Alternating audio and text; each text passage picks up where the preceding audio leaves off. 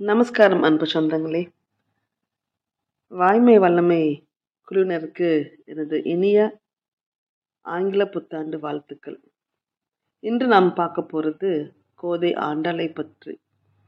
என்ன ஒரு பொருத்தம் ஒரு மார்கழி மாதத்தில் அவரை பற்றி நாம் கேட்டு தெரிந்து கொள்வது? மதுரைக்கு அண்மையில் உள்ள ஸ்ரீவில்லிபுத்தூர் என்னும் ஊரில் வசித்து வந்த விஷ்ணு சித்தர் அப்படின்றவர் பெரிய ஆழ்வார் அப்படின்ற ஒரு ஆழ்வார்.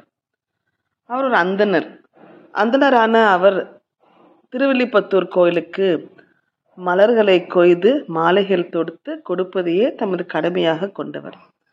ஒரு நாள் தோட்டத்தில் பூ பறிக்க சென்றபோது குழந்தை ஒன்றை துளசி செடியின் கீழ் கண்டெடுத்தார்.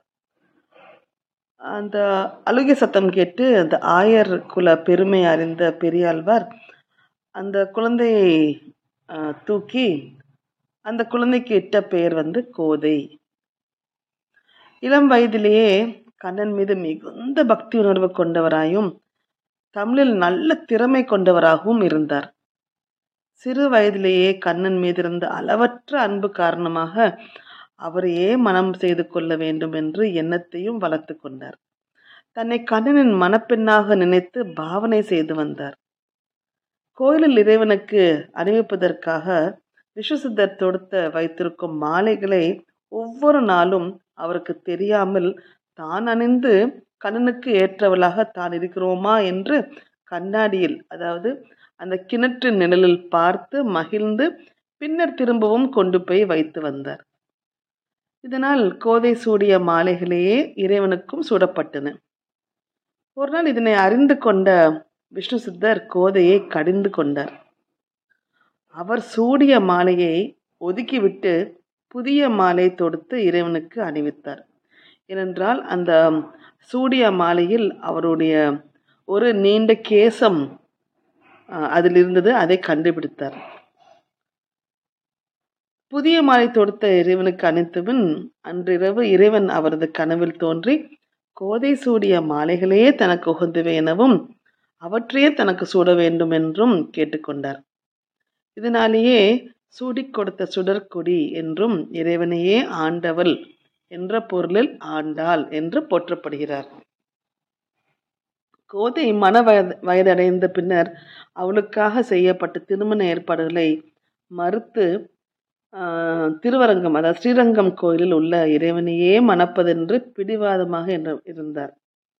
என்ன செய்வதென்று அறியாத கவலையுடன் இருந்த விஸ்வசித்தருடைய கனவில் தோன்றிய இறைவன் கோதையை மணப்பெண்ணாக அலங்கரித்து திருவரங்கம் கோயிலுக்கு அழைத்து வருமாறு பணிந்தார். குறித்த நாளன்று கோயிலுக்கு அழைத்து செல்லப்பட்ட கோதை கருவறைக்குள் சென்றார்.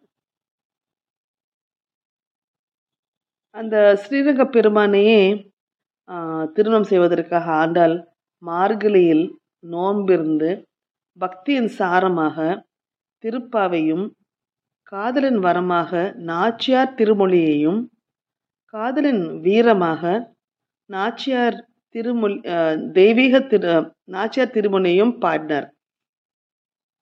தன் தந்தையிடமும் இந்த தெய்வீக திருமணம் பற்றி கூறினார். அந்த ஆழ்வாரும் ஆண்டலை பல்லக்கில் ஏற்றி வந்து அந்த ஸ்ரீரங்கத்துக்கு கூட்டு போனார். இதை கேள்விப்பட்ட பாண்டிய மன்னன் ஆண்டாள் திருமணத்தை சிறப்பாக நடத்த ஸ்ரீவில்லிபுத்தூர் முதல் ஸ்ரீரங்கம் வரை அலங்கரிக்க ஏற்பாடு செய்தார். காவிரியின் தென்கரையில் இறங்கி அங்கிருந்து நடந்து செல்ல ஆண்டாள் விருப்பப்பட்டாள். ஐயோ ஆண்டாள் பாதம் வலிக்குமே என்றெண்ணிய ஸ்ரீரங்கநாதர் அவனை தன் மார்பில் வீற்றிருக்கும்படியாக செய்தார். பங்குனி உத்திர நன்னாளில் ஆண்டாள் ரெங்கநாதரை திருமணம் செய்து அத்- அந்த திருமணம் வெகு சிறப்பாக நடந்தது.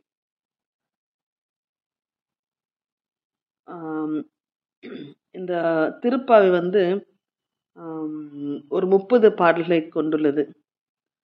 அந்த அவ்வளோ ஒவ்வொரு இந்த ரெண்டு நூல்களும் நாச்சியார் திருமணியும் திருப்பாவையும் பார்த்தீங்கன்னா அவருடைய இலக்கிய செழுமைக்கும் தத்துவம் பக்தி ஆகியவற்றுக்காக மிகுந்து போற்றப்படுகின்ற இரண்டு நூல்கள்.